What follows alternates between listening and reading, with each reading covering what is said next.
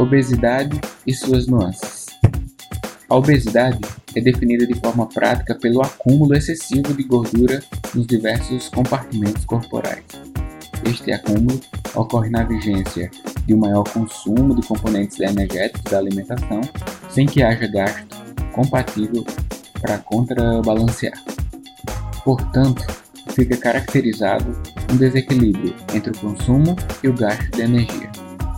Este desequilíbrio pode ocorrer em um ou nos dois lados da balança, redução do gasto energético diário e ou aumento do consumo de energia na alimentação.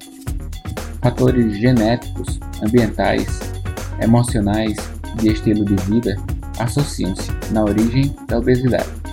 Sendo assim, esta condição clínica é dita de etiologia complexa e multifatorial.